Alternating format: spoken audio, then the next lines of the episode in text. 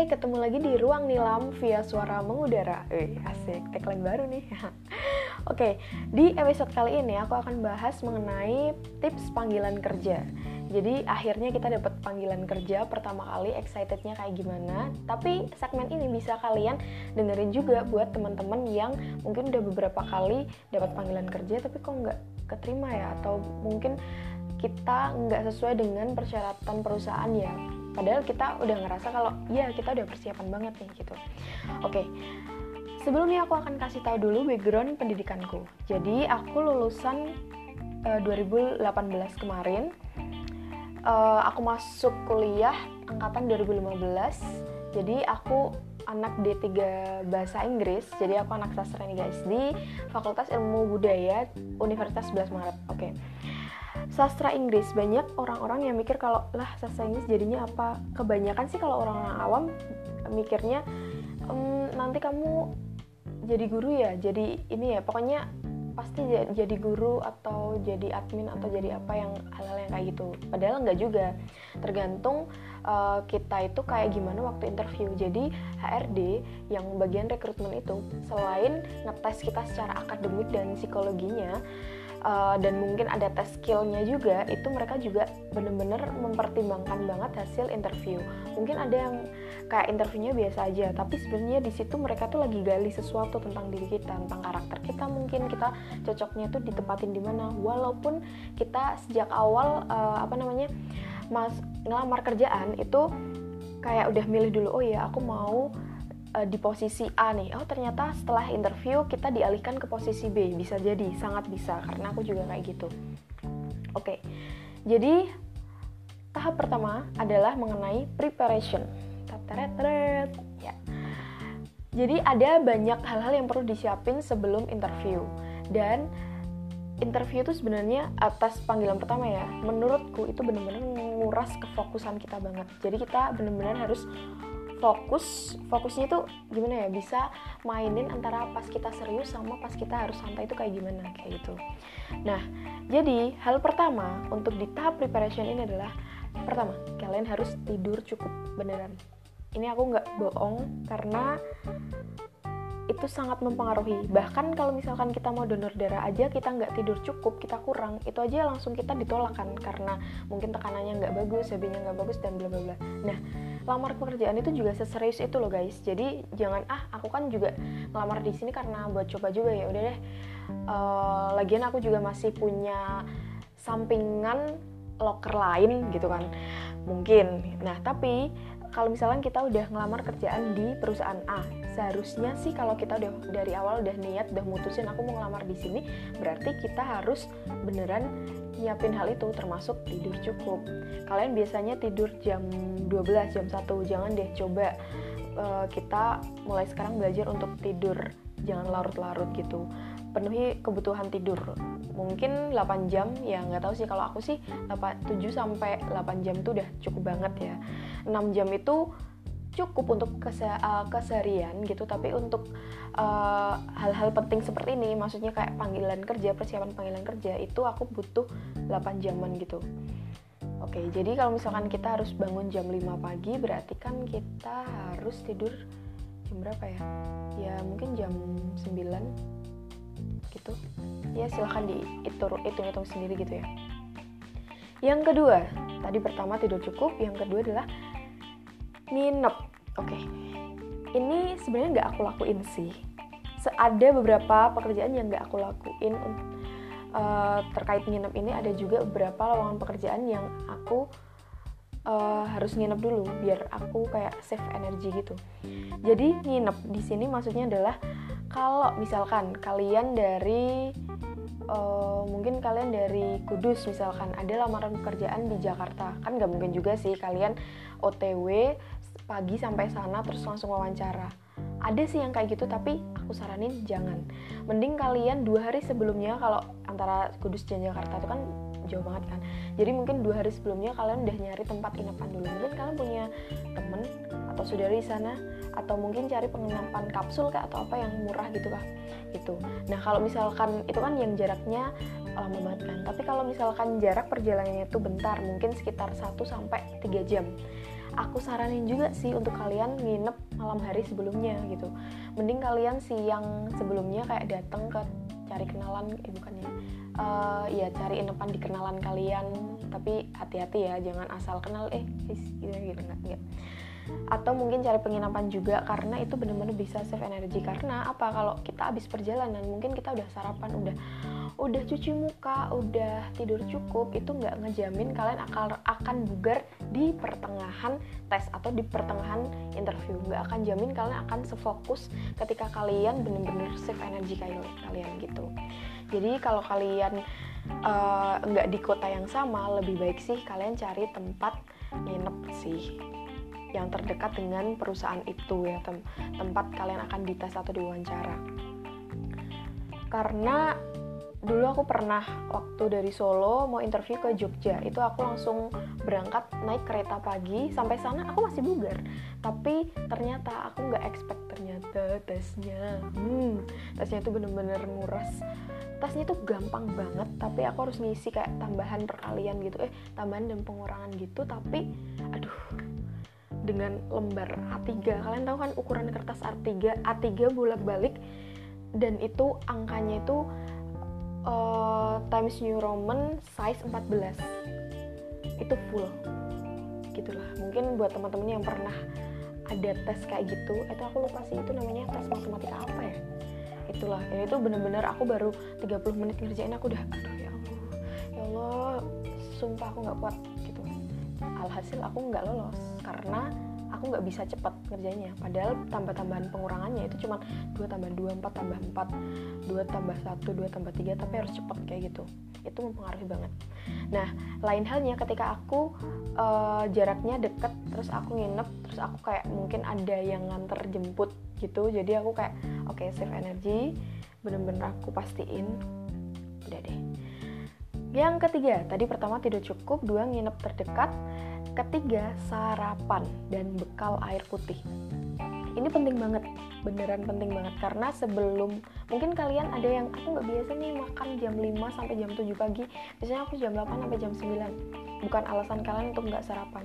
Kalian bisa kan ganti sarapan kalian pakai sereal mungkin yang nggak biasa makan nasi atau bubur. Atau bisa juga buat kalian yang uh, mungkin minum protein shake gitu kan bisa juga kan. Atau kalau misalkan kalian panggilan tes tesnya jam 8 ya kalian siapin dulu lah. Kalian bawa sandwich atau roti isi atau roti apa yang beli di minimarket gitu. Kalian um, uh, bawa terus ntar 15 menit sebelum masuk kalian makan dulu. Sama susu mungkin atau sama jus yang nggak asam-asam banget ntar malah kalian mules lagi kan berabe. Tapi sarapan apa pun sarapan kalian harus ada yang masuk nutrisi kalian. Yang kedua adalah eh, ya yang kedua adalah bekal air putih.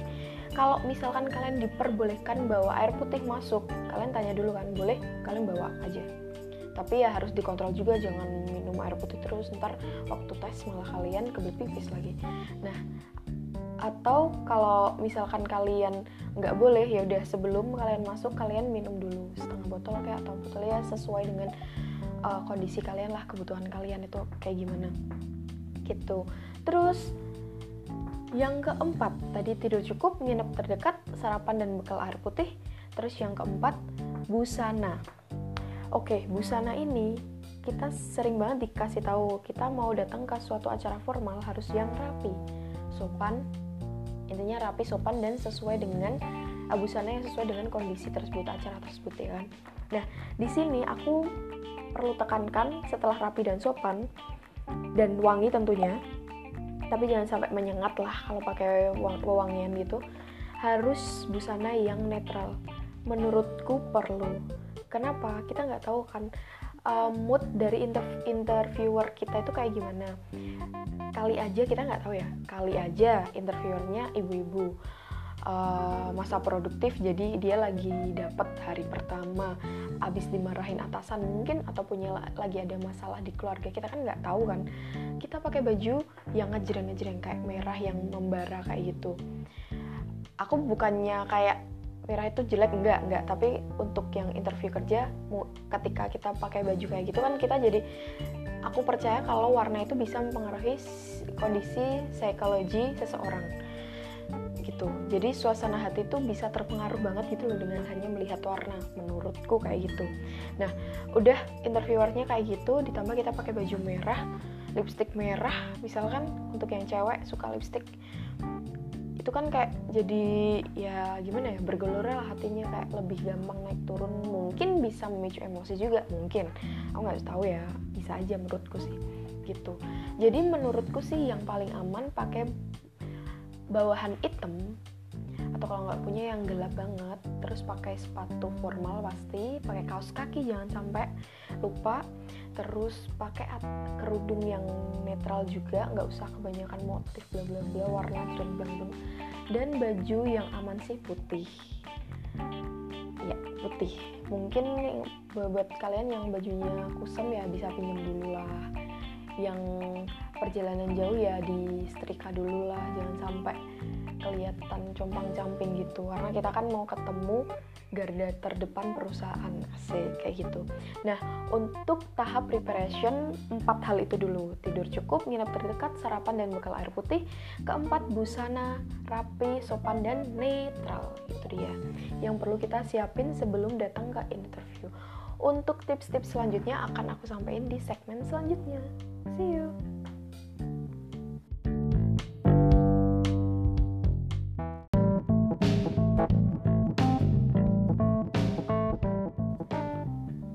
Selamat datang di segmen 2 episode akhirnya panggilan kerja. Alay. Oke, okay, apa Oke, jadi di segmen kedua ini aku akan bahas ketika kita udah mau dipanggil. Tadi kan di segmen pertama mengenai persiapan, kita harus tidur cukup, nginep terdekat, sarapan dan bekal air putih, busana yang oke. Okay. Nah, ketika kita mau dipanggil, kita udah ngantri nih jangan lupa siapin dulu pensil alat tulis lah intinya. Perlu apa enggak gitu. Biasanya dari uh, eh, HRD recruitmentnya tuh kayak ngasih tahu uh, bawa alat tulis ya atau kalau enggak uh, bawa buku ya gitu. Atau kalau enggak cuman pulpen aja atau pensil aja gitu. Tergantung lah. Itu kalau kita nggak dikasih tahu kita tanya dulu. Ada yang perlu saya siapkan? Saya perlu bawa alat tulis atau apa? Dan sebagainya. Kalau cuma mau interview sih enggak ya biasanya ya. Yang penting kita rapi lah. Kalau masih ada waktu kita pergi dulu ke kamar mandi. Kita touch up dulu. Atau kalau enggak siap-siap dulu untuk yang cowok benerin dasi kayak atau kalau pagi dasi atau benerin kemeja. Jangan sampai kayak um, aduh jangan sampai kayak apa ya intinya nggak rapi lah gitu. Bajunya sih kalau bisa dimasukin aja ya gitu. Oke okay. untuk segmen kedua ini namanya adalah it's interview time. Tadadat. sorry sorry guys. Oke okay, untuk waktu interview ini kita dipanggil misalkan uh, Nilam Fajar Mahyumi. Maju nih. Yang sopan nih jalannya gitu kan masuk. Jangan lupa ketuk pintu dulu. Terus yang pertama adalah senyum sapa salam. Senyum sapa salam ini uh, itu perlu banget sih. Kita kayak misalkan pak ya misalkan orangnya bapak-bapak selamat pagi pak. Udah. Terus kalau aku sih waktu itu nggak duduk sebelum dipersilahkan. Jadi kita tunggu dulu. Uh, kayak agak jarak satu meter dari apa namanya kursi terus oh ya silahkan duduk. Nah itu baru deh kita duduk. Senyum tetap senyum. Senyumnya tapi jangan yang kaku ya senyum yang kayak kalian senyum ke orang yang kalian kenal atau orang yang baik gitu. Senyumnya harus benar-benar yang luas lah jangan dibuat-buat.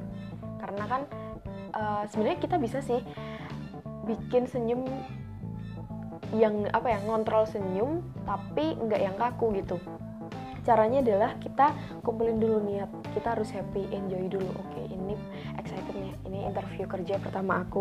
Jadi harus benar-benar oke okay nih. Oke. Okay. terus baru deh apa namanya uh, siap akan dikasih pertanyaan. Karena dengan senyum salam sapa itu kalian akan dapat kesan yang baik di pandangan pertama oleh interviewer kalian. Sih kayak gitu. Itu yang pertama. Terus yang kedua perkenalkan diri. Nah biasanya ketika setelah disuruh duduk kalian suruh silahkan perkenalkan diri anda kayak gitu.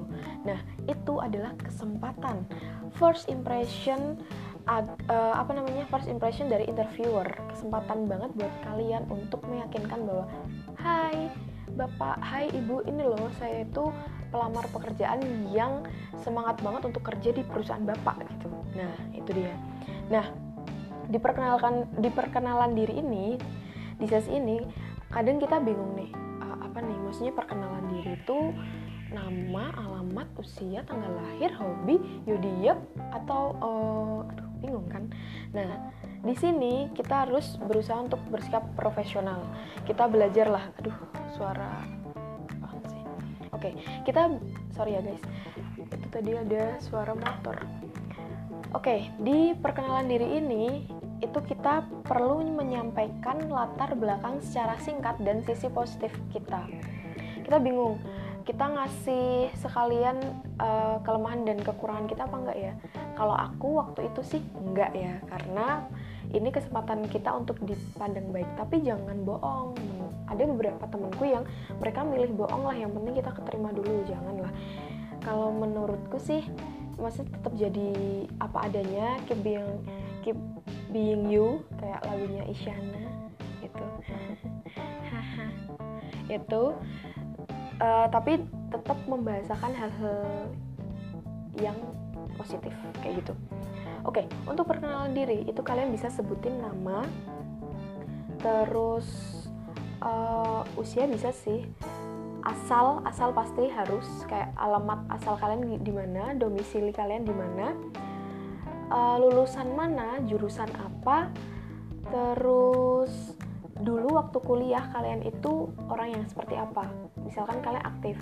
Uh, tapi singkat aja jangan jangan kebanyakan bla bla bla gitu ya. Kayak kasih clue aja sih.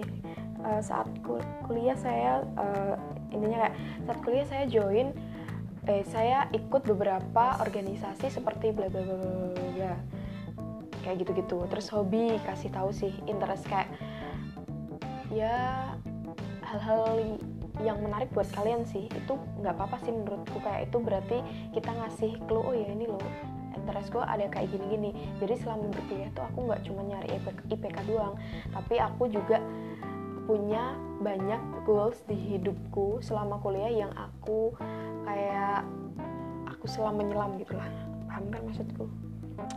Gitu terus. Selain itu uh, kamu berapa bersaudara? Itu pun juga perlu. Saya anak pertama dari dua bersaudara. Kayak gitu juga perlu menurutku ya. Terus abis itu sisi positif. Saya adalah orang yang bla bla bla. Saya adalah orang orang yang memiliki komunikasi bla bla bla. Tapi usahakan untuk yang konkret jangan kebanyakan yang abstrak. Jadi misalkan saya orang yang baik saya orang sabar jangan hindari kayak gitu. Saya orang yang uh, apa ya? Sebenarnya nggak apa-apa sih tapi harus ada hal-hal abstrak uh, konkretnya gitu. Misalkan saya memiliki komunikasi interpersonal karena saya suka bersosialisasi dengan orang saya suka uh, mempelajari karakter orang lain bla bla bla dan itu membantu saya dalam bla bla misalkan kayak gitu. Atau kalau enggak uh, saya orang yang ulet terbukti karena selama saya mengikuti organisasi itu saya sering menjadi uh, pengurus di bidang kesekretariatan atau bidang uh, jadi sekretaris kemudian jadi apa ya yang hal-hal kayak gitu. Nah kayak itu contoh aja ya kayak gitu. Jadi sangkut pautkan sama hal-hal konkret itu sangat penting. Saya orang yang berani uh, karena selama ini saya gini-gini contohnya ketika bla bla bla tapi jangan kebanyakan. Intinya kalian latihan dulu di depan kaca untuk perkenalan diri secara singkat tapi itu singkat pada jelas gitu. Itu ingat ya. Yang pertama senyum sapa salam. Kedua perkenalan diri. Yang ketiga adalah di biasanya ditanyain kamu tahu info dari mana tentang perusahaan ini? Gitu kan. Tahunya dari siapa? Gitu nah itu kalian jawab aja. Kalian tahu dari sosial media kalian tahu dari teman kalian kalian tahu dari job fair mungkin. Terus kalian mungkin bisa kasih gas kasih uh, info juga. Ya saya tahu dari teman saya kemudian saya langsung cari tahu apa tentang perusahaan ini seperti apa. Udah gitu aja.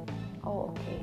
misalkan kalian tahu dari orang dalam misalkan ya kalian kasih tahu sih dari ini teman saya ada yang kerja di sini dan katanya di sini uh, apa bagus dalam eh, ya kayak gitu gitulah. Itu silahkan. Paham ya? Terus selanjutnya yang keempat uh, pernah nih aku sempat ditanyain sama HRD recruitmentnya ke sini transportasinya gimana gitu. Intinya seperti itu. Jadi ke sini tuh kita naik apa gitu.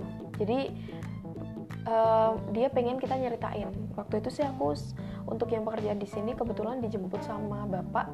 Terus bapak uh, nganterin jemput di terminal bla bla bla karena waktu itu aku OTW dari Solo. Mau ke Semarang itu aku naik terminal dulu eh ke terminal bus dulu. Terus habis itu dijemput bapak di uh, bawa ke perusahaannya baru gitu. Terus ditanyain terus bapak sekarang di mana uh, apa namanya ya itu nunggu di depan parkiran bla bla bla. Nah itu aku ceritain juga. Oh gitu.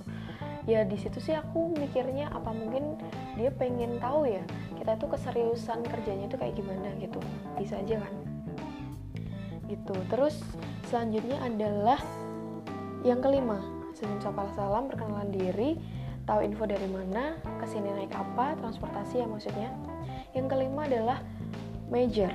Nah jadi maksudnya adalah kita itu dari jurusan apa? Skill kita kita itu dengan jurusan itu kita bisa punya skill apa bisa apa kayak gitu. Nah kita ceritain aja. Saya lulusan contohnya saya lulusan di tiga bahasa Inggris. Itu adalah Fakultas Sastra Fakultas Ilmu Budaya di mana di situ majornya adalah mengenai penerjemahan bla bla bla bla bla bla. Uh, terus uh, mungkin diceritain ada pernah punya beberapa project tentang ini ini, ini bikin buletin misalkan bikin majalah atau mungkin kalian yang dari jurusan apa ya ya yang lain kalian sebutin aja misalkan kalian pernah punya project. Misalkan kalian nggak punya nggak per, pernah punya project sosial atau project yang di luar akademis kalian bisa kok nyebutin project akademis kalian. Jadi misalkan kalian pernah punya tugas mungkin bikin uh, liputan atau bikin video apa ya video tips and trick tentang apa kayak yang berurusan dengan jurusan kalian, major kalian ya. Dan itu benar-benar nasa skill kalian, kalian sebutin aja. Uh, tapi nggak perlu dikasih tahu kayak oh iya dulu uh, saya pernah dikasih tugas dosen dulu aduh nggak perlu. Jadi kalian langsung aja dulu uh, saya juga pernah punya project mengenai pembuatan video tentang bla bla bla. Video interaktif mengenai bla bla bla kayak gitu gitu jadi mereka tuh tahu oh iya kita tuh prestatif banget gitu nggak harus yang kayak lomba-lomba harus menang apa-apa-apa jadi intinya tuh kalian ngasih tahu ini loh aku tuh aktif loh selama di kampus tuh gitu Oke, okay, terus selanjutnya keenam adalah tentang SWOT. Itu kayak strength, weakness, opportunities, and threats. Nah, biasanya yang selalu jadi pertanyaan HRD adalah mengenai kelebihan dan kelemahan. Uh, boleh tahu kelebihan kamu apa? Gitu. Kelebihan Anda apa? Bisa diceritakan? Nah, kayak gitu-gitu sebutin aja untuk yang kelebihan kalian uh, jangan sombong orang uh, mereka tuh interviewer kita tuh tahu kok ketika kita sombong dan kita ingin uh, ketika kita arogan dan kita ingin jujur menyampaikan apa yang kita bisa gitu. Intinya uh, di bawah di bawah alam uh, di bawah alam bawah sadar kita sih? Ya intinya itu kita tanamin dulu. Kita intinya mau ngasih tahu ini loh kita bisa apa-apa-apa tanpa berbuat sombong. Dan nanti akan kelihatan kok aura positif kita. Jadi ketika ditanya kelebihan kalian apa kasih tahu. Kelebihan saya adalah saya orangnya seperti ini seperti itu seperti ini. Gimana ya? Aku kasih contoh konkretnya aja ya. Kelebihan saya uh, apa tuh ya? Aku lupa. Dulu aku jawab apa sih? Contohnya aja saya berbakat dalam misalkan kalian mau di content writer ya. Saya uh, senang menulis. Saya memiliki tertarikan dalam menulis. Menulis artikel menulis uh, apa berita menulis cerita fiksi. Nah itu nah itu kalian perlu kasih tahu juga nggak apa-apa. Nah di situ uh, daya tulis kalian itu kan kayak ada uh, kepekaan terhadap tulisan bahasa mungkin atau kalau enggak hmm, apa ya kritis. Bisa jadi kan kalian nyebutin kalau intinya kan suka suka hal-hal yang apa dalam pembahasan yang kritis gitu. Aduh belibet banget sih aku jelasinnya ya. Intinya kayak gitulah. Intinya ngasih kelebihan kalian tuh apa aja. Tapi usahakan berapa ya? Ya jangan banyak sih. Kayak 3 sampai 4 aja kelebihan kalian harus di sertain sama bukti. Harus. Jangan cuman saya orang yang hmm, berani. Saya orang yang ini jangan jangan pernah kayak gitu doang. Karena itu kayak aduh ini bukan dongeng seribu satu kisah gitu kan. Jadi harus tetap ada buktinya. Dulu saya punya, pernah punya project seperti ini. Saya ikut organisasi ini. Saya pernah menjadi pembicara ini. Uh, kayak gitu-gitu. Saya suka public speaking. Contohnya dulu saya pernah uh, ada di forum pelajar muda misalkan pelajar kreatif sebagai pembicara di mau menyampaikan tentang hal ini ini, ini. udah itu aja. Jangan kebanyakan. Terus saya uh, saya menyukai apa social interest misalkan. Itu memicu saya dalam hal apa ya menanggapi isu-isu kritis bla bla bla misalkan. Dulu saya pernah punya project mungkin mural. Nah di mungkin nggak ada sangkut pautnya kayaknya tapi kalian sangkut pautin aja kayak mural di situ saya uh, bikin apa ya graffiti bla bla bla. Misalnya sih aku nggak tahu juga sih hal-hal yang kayak gitu. Itu misal aja. Nah itu sesuaiin dengan major kalian. Jadi kalian kuliah di mana posisinya apa lokernya terus kelebihan kalian apa hobi kalian apa project kalian apa itu harus bisa kalian sangkut pautin intinya itu. Kemudian kedua adalah yang kelemahan. Kelemahan kalian apa kelemahan kalian apa itu harus dibahasakan dengan positif. Kita perlu belajar untuk membahasakan keburukan menjadi hal yang positif. Contoh dulu aku aku kan orangnya pelupa banget nih. Aku nggak bilang e, saya orangnya pelupa itu nggak aku bilangnya oke okay, saya selalu butuh uh, saya selalu menulis apa pun yang akan saya kerjakan termasuk agenda-agenda dan hal-hal penting lainnya di note saya maupun di HP saya karena saya orang yang pelupa. Nah, tapi itu juga bisa memicu saya dalam uh, apa pengarsipan apa kayak apa eh bukan ding aku waktu itu uh, apa namanya ngasah saya dalam skill uh, apa ya waktu itu ya. Pokoknya administratif kayak gitu. Tapi emang aku nggak itu aku nggak cari pencitraan ya. Tapi emang selama di organisasi pun juga aku suka hal, -hal yang administratif juga. Ininya 50-50 lah gitu. Jadi dengan uh, apa kelemahan pelupaku ini aku ngasih taunya tuh secara positif. Aku sangat perlu dan sangat perlu bantuan dalam menuliskan atau mengingat sesuatu dengan cara nulis di note dan bla bla bla kayak gitu. Ya, jadi itu cara satu cara mempositifkan keburukan kita kayak gitu. Terus aku juga aku kan orangnya sebenarnya nggak bisa on time ya. Teman-teman yang udah kenal aku pasti tahu banget lah. Aku tuh molornya kayak gimana ya Allah gitu.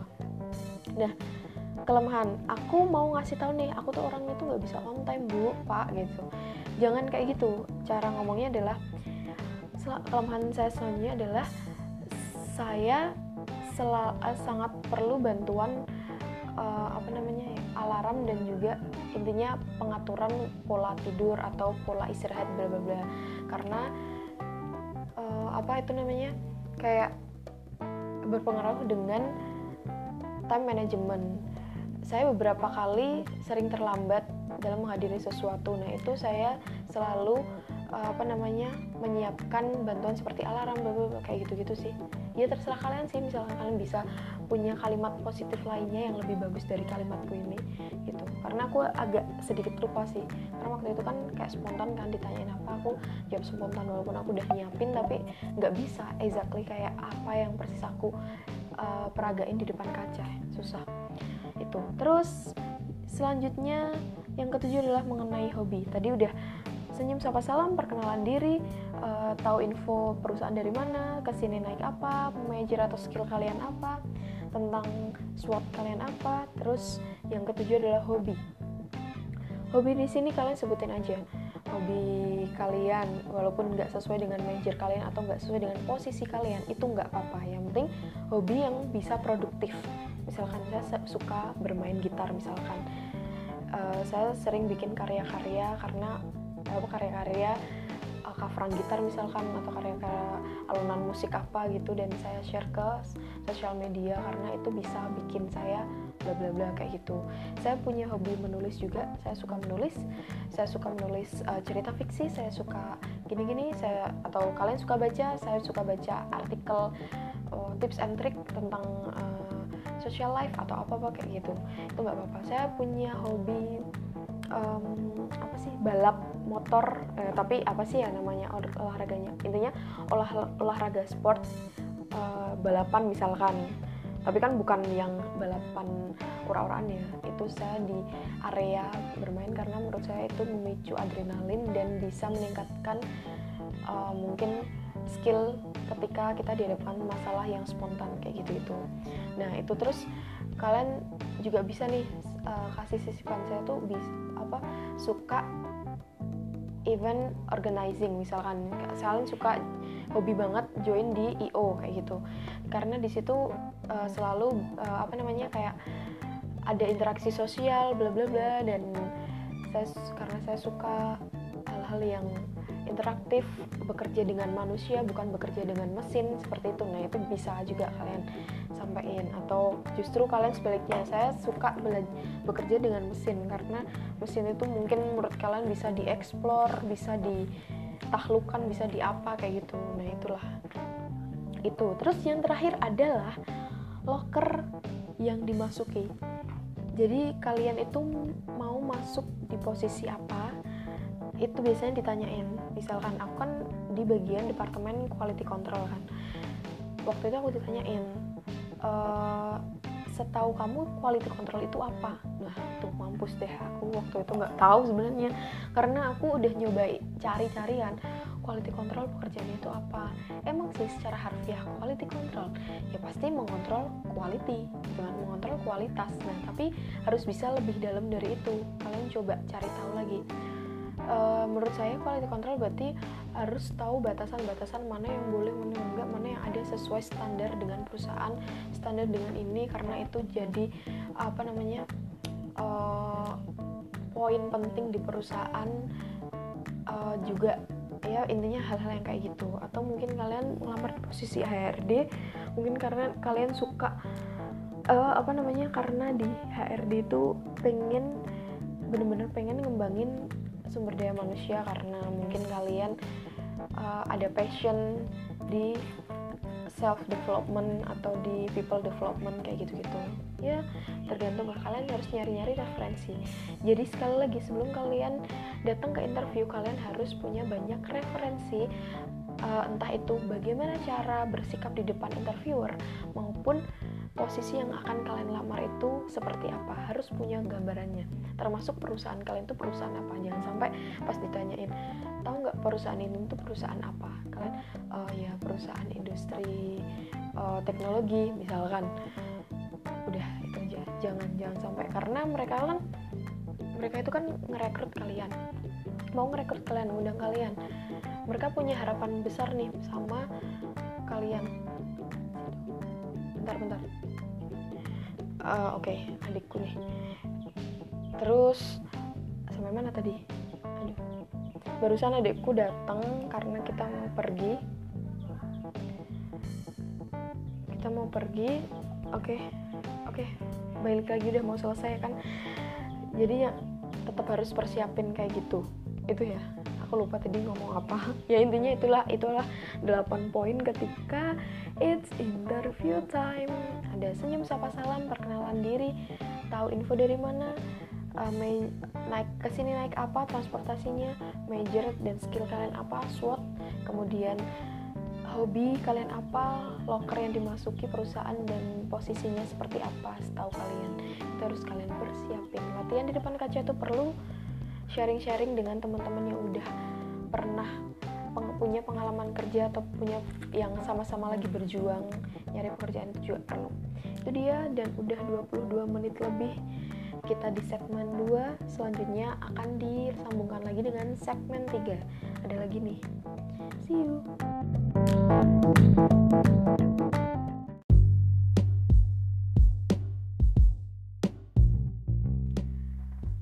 ketemu lagi di Ruang Nilam di segmen 3 tentang episode panggilan kerja.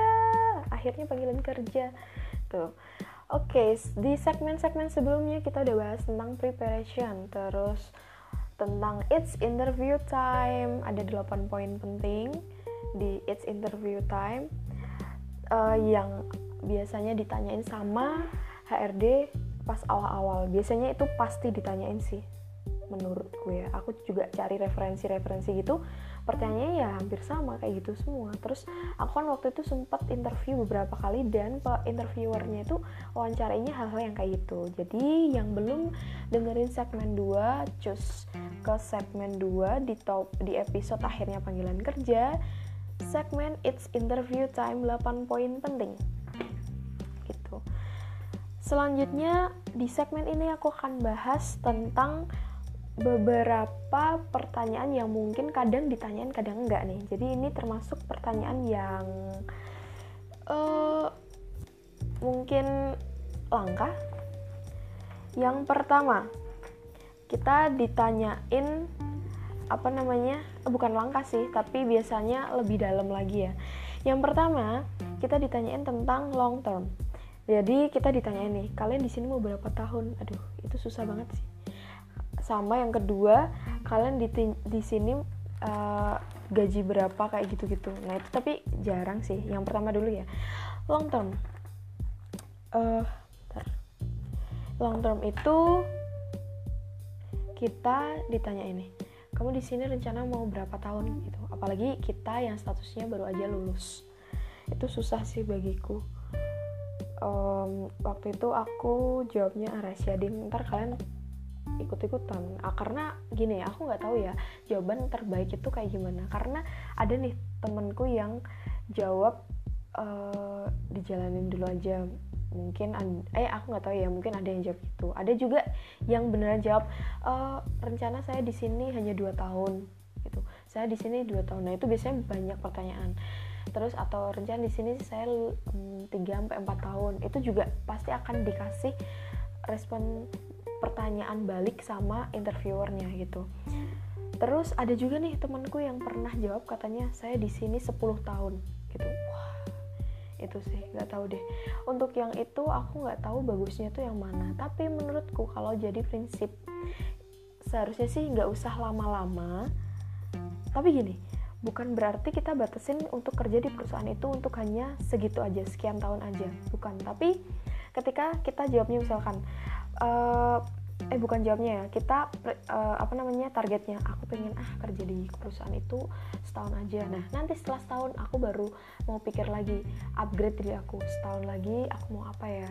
Eh mau lanjut apa udah ya lanjut lagi lanjut lagi lanjut sampai bertahun-tahun. Karena ada nih uh, salah satu bukan senior ya tapi karyawan yang udah netap sampai 10 tahunan lebih di situ tuh katanya gitu. Dulu saya awalnya satu tahun setelah satu tahun saya up, upgrade diri saya lagi update target saya lagi tambah setahun setahun setahun sampai akhirnya dia di situ kayaknya sih mau sampai pensiun sih itu nah beda halnya ada temanku yang dia baru setahun di situ tapi waktu ditanyain target dulu katanya 10 tahun tapi waktu masih setahun ini dia kayak aduh jadi kayak di psikologinya tuh aduh masih 10 tahun lagi ya 10 tahun lagi gitu. Jadi semangatnya tuh kayak nggak berkobar berkobar gitu. Nah kalau soal ini jawaban ini aku serahin lagi sih ke kalian. Patutnya kayak apa? Kalian juga harus lihat-lihat nih uh, kan HRD mereka ketika wawancarin kita kita mereka akan me, me, apa menyisihkan egoisme mereka lah. Pasti tiap orang tuh kayak mempersilahkan um, membuat toleransi ke orang lainnya. Terserah itu kan hidup hidup dia sendiri. Tapi ketika HRD menempatkan posisi mereka sebagai garda de terdepan perusahaan itu mereka pasti mikirnya oh iya ini aku perusahaan. Perusahaan tuh butuh orang-orang yang loyal dan mau berkembang. Nah kayak gitu. Nah silahkan pikir-pikir dulu ketika kalian ditanyain long termnya mau berapa lama? Gitu. Yang kedua gaji. Ada untuk gaji kalian gimana? Bla bla bla. Nah itu biasanya ditanyain juga sih waktu itu. Waktu itu aku kayak ya aku nggak jauh-jauh dari UMK sih waktu itu. Aku bilangnya UMK plus berapa sekian gitu kan. Terus dia langsung deh interviewernya ngasih aku ngasih lihat aku oh ini range gaji di perusahaan kami. Begini. Berarti sesuai ya dengan uh, apa target mbak eh, target ibu uh, kayak gitu. Tapi HRD-nya juga bilang gini tapi di, di sini kita juga ada tunjangan bla bla bla. Kayak itu kayak ngepuk-puk lah nggak alus-alusin kita gitu jadinya.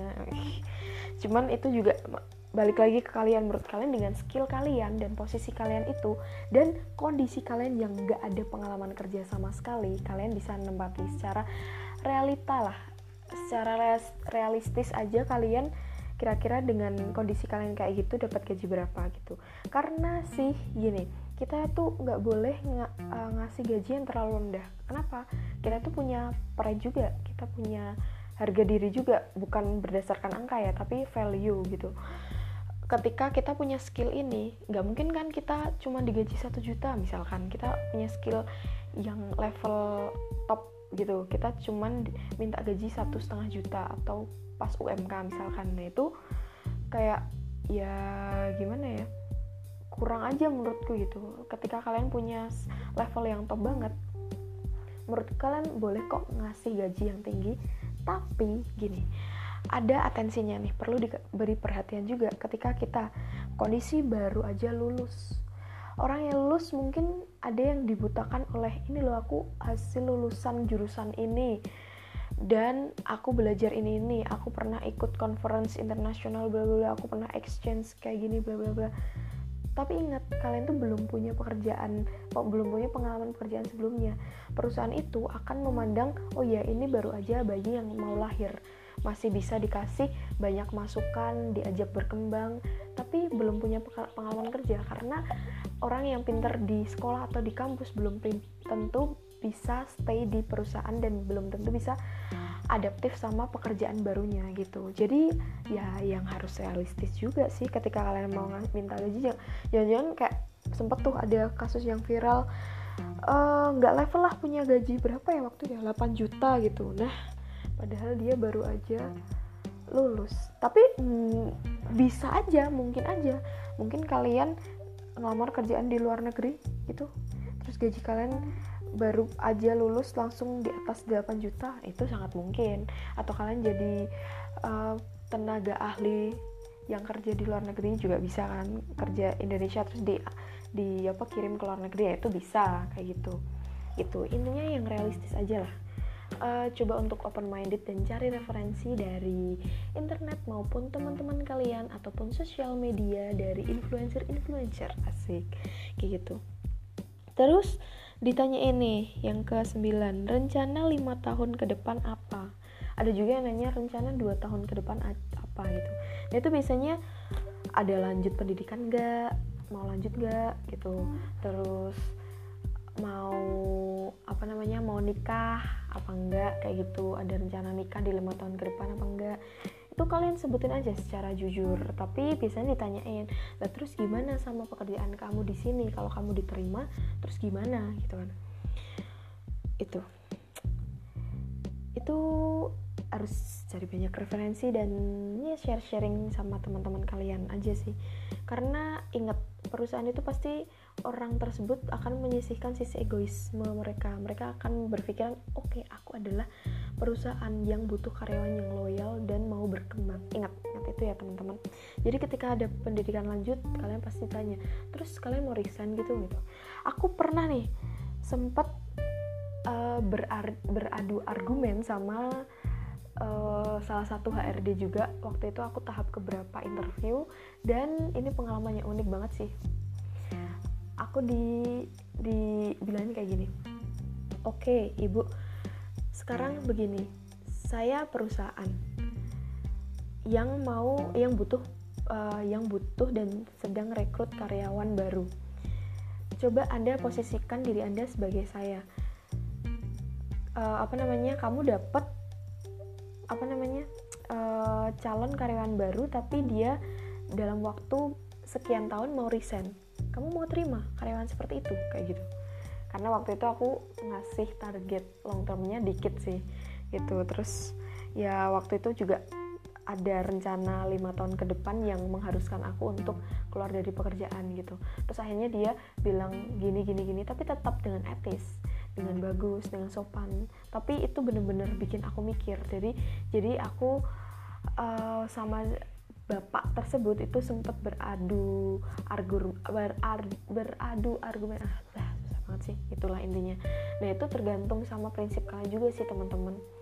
Dan hal-hal mendalam kayak gitu itu benar-benar mempengaruhi bagaimana kalian akan ditempatkan di posisi apa dan apakah kalian akan diterima apa enggak. Hati-hati.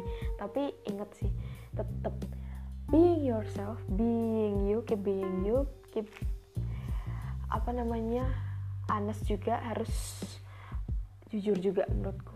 Jangan munafik sih. Terus selanjutnya yang ke 10 adalah sudah punya pasangan apa belum? Atau sudah punya pacar apa belum? Nah itu. Itu salah satu pertanyaan yang belum gitu kan? Atau ah, udah.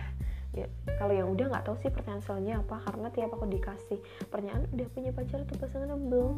Aku selalu jawab hmm, belum. Terus udah deh nggak ditanyain apa apa lagi. Gitu. Terus uh, yang ke 11 aku pernah sempat ditanyain gini sama manajer HRD punya trauma. Punya trauma apa gitu? Aku ceritain dong punya trauma apa gitu. Terus per pernah juga pernah kecelakaan. Nah itu sih itu kayak ah temen amat. Karena wawancara sebelumnya itu aku pernah diwawancara wawancarain gitu tapi nggak ada yang nih yang nanyain pernah kecelakaan kayak gitu belum nah waktu itu aku kebetulan juga pernah kecelakaan waktu SMA aku jelasin. Saya pernah kecelakaan motor uh, tahun ini ini saat kelas 2 SMA bla bla kayak gitu. Oh oke okay, gitu. Kecelakaan apa? Kecelakaan motor gitu. Oh oke. Okay. terus selain punya trauma kecelakaan punya fobia itu itu juga sih kayak ah, aku sempet ngebatin sih ah, pertanyaannya. Oh ya udah. Tapi karena aku juga punya fobia ya aku jawab aku punya fobia hewan ini ini, ini gitu.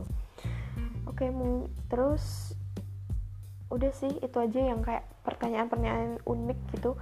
Itu sih kalau menurutku ketika HRD nanyain kayak gitu menurutku ya mereka pengen gali sisi kepribadian kita tuh kayak gimana. Sisi yang nggak banyak orang lain lihat. Mungkin mereka punya pandangan ketika kita punya trauma ini kecelakaan ini fobia ini atau cerita unik lainnya.